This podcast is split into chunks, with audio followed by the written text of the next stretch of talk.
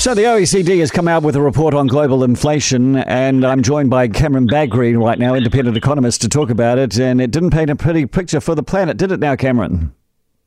No, it didn't. Yeah, inflation is not growth. Inflation is not asset price friendly. You've got to get that. Inflation is a thief that steals people's money. Mm. And what we've got to do at the moment is to get inflation back in jail, get it back in its cell, and that's going to be hard work when you've got the economic situation we've got at the moment. Yes, the report tells us that the inflation is global. It also tells us it's here for at least the next two years. And at the moment, it's putting a lot of the blame on the war, though, of course, there was also all the government spending that happened over the pandemic. So the whole thing is not at all pretty. But it has actually talked about New Zealand and it has been a bit scathing about our measures. Uh, the report says governments have to help struggling households, but then criticises our efforts like subsidising fuel and public transport. So the question I'd have to say is what are the appropriate ways to help with the cost of living crisis that the OECD might approve of? Well, you, you want it to be targeted. You know, the, the unfortunate reality is that to tame inflation, you need to see some economic pain that encourages people to spend less, not more. Now, what we've seen in regard to the response has been a, a bit of a splattergun approach. You know, so we've got petrol relief for everybody, you've got a transport package for everybody, you've got 2.1 million people benefiting from a bit of a cash injection. And if you look at government spending more broadly outside of COVID, in the next 12 months, government spending is going to be up 13.8%.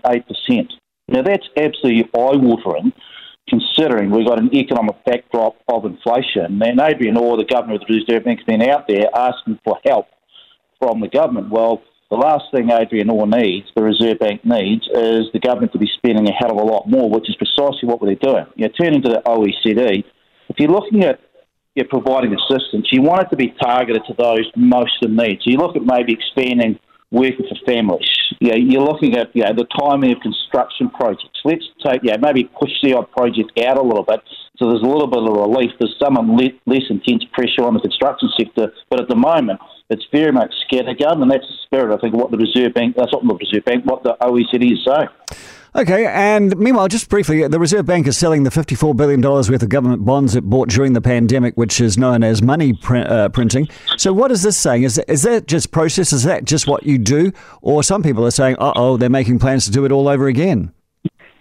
No, it's actually draining a little bit of liquidity out of the system. Yeah, what they did with that large scale asset program was it was really about pushing a whole lot of money, liquidity into the New Zealand economy. And of course, we all know that that had an impact on asset prices on the other side, which yes, saw some economic benefits, but of course it also accelerated the housing crisis, income inequality, etc., etc.